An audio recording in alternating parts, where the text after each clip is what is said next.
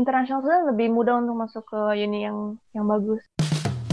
Welcome to my podcast Murid Daerah, di mana gue akan mengundang banyak banget anak-anak muda Indonesia yang sangat menginspirasi. And one more thing, jangan pernah malu jadi anak daerah. Halo Selin, apa kabar? How are you? Halo, baik. Thank you banget udah ngundang gue ke sini. Suatu kehormatan untuk bisa hadir di podcastnya Kelvin. Wah, aku yang thank you loh, aku yang thank you. Uh, sekarang Selin lagi di mana? Di Shanghai. Jadi kemarin tuh nggak sempat pulang ke Indo ya? Waktu itu ada sempat mikir mau pulang sih waktu baru-baru outbreak, cuman kalau dipikir-pikir stay aja di sini. Kenapa Selin mikir untuk stay di situ? Apakah lebih aman atau karena aku pikir kalau misalkan lagi ada outbreak begini, cara penanganan di sini tuh emang paling oke okay banget. Buktinya sekarang aja kayak yang kena yang kena uh, pandemik ini udah kayak berkurang jauh. Oh ya? Wow, China great. Kalau nggak salah Selin di Bandar Lampung atau di Indonesia itu sampai kelas berapa ya? Aku SMP 3. Sampai SMP 3. Oh ya, SMP ya. Hmm. Habis itu Selin ke Jakarta atau? Enggak, jadi ceritanya gini, pas aku SMP 3 kan pertamanya itu kan koko aku yang pergi ke China duluan kan. Waktu mm -hmm. dia habis lulus SMP 3, dia langsung pergi ke China buat belajar bahasa satu tahun. Nah, aku tuh waktu dia balik pas dia balik ke Indo lagi habis satu tahun itu dia punya Mandarin itu kan improve banyak jadi ya aku kayak ngikutin jejak dia juga untuk pergi ke China jadi uh, aku ikut aku ke China ikutin kelas bahasa satu tahun, abis itu baru lanjut SMA 2, SMA 3 gitu. Oh, I see. Jadi pertama kok nyeselin dulu yang ke China ya? Iya, betul. Kira-kira apa yang membuat your brother decide to go to China? Hmm, ini sebenarnya gara-gara emang di ini dibujuk sama papa aku sih. Sebenarnya awalnya itu kok aku tuh bener-bener sama sekali nggak mau ke China karena dia sendiri kan juga nggak suka Mandarin. Dan sebelum dia ke China itu, dia bener-bener Mandarin dia tuh bener-bener dimulai dari nol. Jadi dia sama sekali nggak ngerti apa-apa. Tapi habis dia balik itu, dia punya Mandarin improve banyak banget. Dia pas balik-balik itu, dari dia yang nggak bisa sama sekali, dia langsung bisa ngomong, bisa denger, semuanya udah bisa kayak lumayan lancar gitu. Terus papaku juga menurut papa aku sendiri uh, negara China itu kan negara yang hebat kan karena dilihat dari dari segi ekonomi maupun teknologi itu tuh emang yang perkembangannya itu udah yang paling cepat mm-hmm. bisa dilihat aja dari misalkan pandemi ini kan awalnya kan outbreaknya kan dimulai dari sini tapi kan penanganan mereka kan bagus terus cepat jadi kayak udah berkurang banyak kan alasan orang tua Selin waktu itu ngedorong uh, your brother to go to China actually the actual reason is what? The education or the future is better in China or? Iya, kalau misalkan dari future juga, kalau misalkan sekolah di China, otomatis kita bisa bahasa Mandarin kan. Nah, bahasa Mandarin itu kan termasuk bahasa internasional nih. Jadi pasti ke depannya hmm. itu kalau misalnya kita mau lakuin trading atau gimana yang ada hubungan sama China itu kan itu kan lebih lebih fangpian gitu, lebih lebih convenient. Terus kalau okay. sekolah di China, job opportunity opportunity juga pasti lebih lebih banyak. Mm-hmm. Mm. Agree, agree. Jadi singkat cerita waktu itu saya lihat kakak your brother uh, pulang dari China terus bisa ngomong Mandarin. Apa yang membuat Selin like? Ah, gue juga mau lah ke China.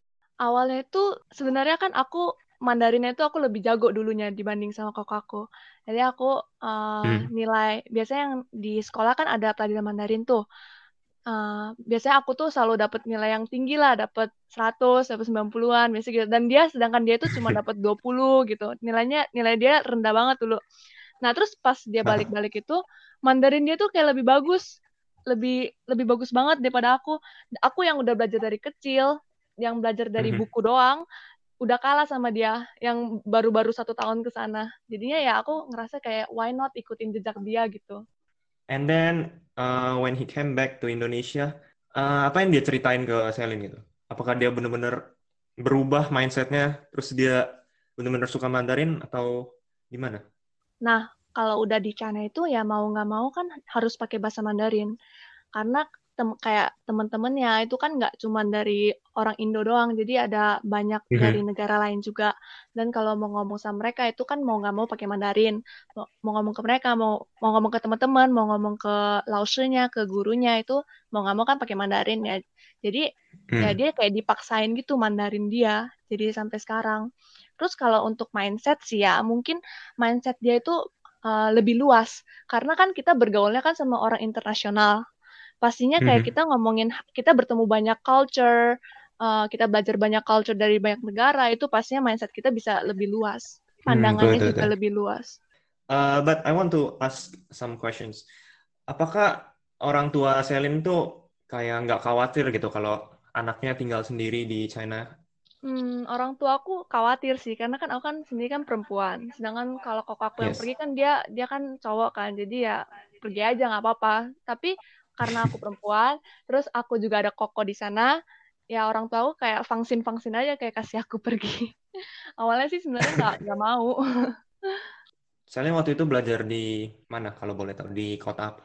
Di di Cuci namanya di Cuciang. Oh, oke. Okay. Mm -mm and then you uh, enter high school. Penasaran nih, are you the only one international student in your high school? oh, enggak, enggak, enggak. Justru sekolah aku itu international school kok. Jadi oh, belajarnya okay. sama orang internasional, nggak sama orang Chinese-nya. Oh, I see. Aku kira you bener-bener sendiri gitu di... Oh, enggak, enggak. Kalau bener-bener belajar sama orang China-nya udah KO, udah nggak bisa. Iya, iya, iya. Iya, iya, iya. Like, I mean, kayak sistem edukasi kita di Indonesia sama di China itu udah jauh banget ya? Kalau sistem edukasi bisa dibilang begitu sih. Tapi waktu aku sekolah internasional mungkin jadi lebih mudah gitu pelajaran yang nggak kayak yang nggak nggak sama kayak yang di Indo. Apa yang kita pelajarin tuh lebih mudah karena kan kita international school. Kalau pas aku hmm. SMA sih. Hmm. Jadi dia di, lebih lebih digampangin, lebih dimudahin dibandingkan sama orang China sendiri. Oh, mm oke. Okay. And then selama uh, Selin sekolah di SMA di China, pengalaman ada pengalaman menarik nggak yang Selin ingat selama sekolah di sana?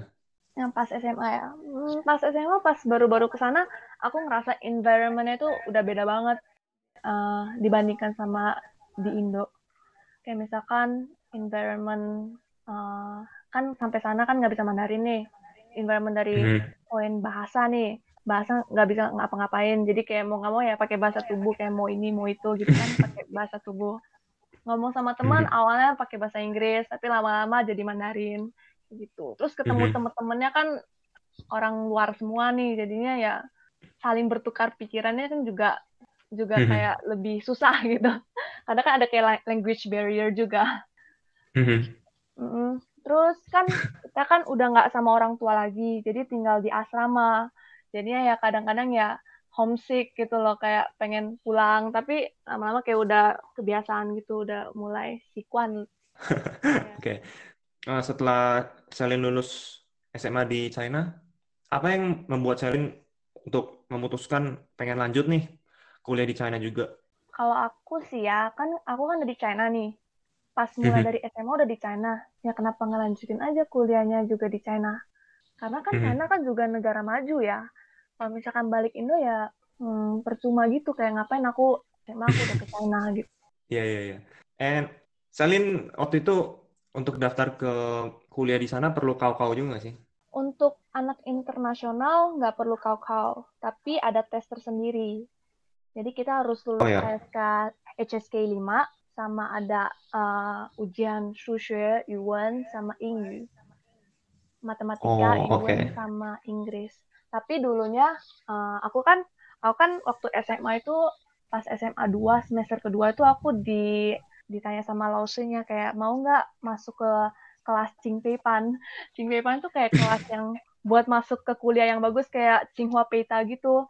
Terus aku pernah mau mhm. kayak nggak mau, aku kayak aduh susah nggak ya itu kan kelasnya kan lebih susah dibandingkan sama kelas normal aku pernah awalnya kayak ah gimana ya lausul aku kayak aku takut nggak bisa gitu terus lausulnya kayak ya dukung aja kayak ayo coba aja masuk gitu kan udah aku coba masuk hmm. nah aku jadi masuk ke kelas Cingpeipan ini dari SMA 2 ini sampai SMA 3 jadi lanjut terus pelajarannya emang lebih susah dibandingkan sama kelas biasa nah tapi gara-gara hmm. aku di kelas Cingpeipan ini aku dapet surat rekomendasi langsung dari kepala sekolah untuk masuk ke Futan tanpa harus ngelewatin mereka punya tes.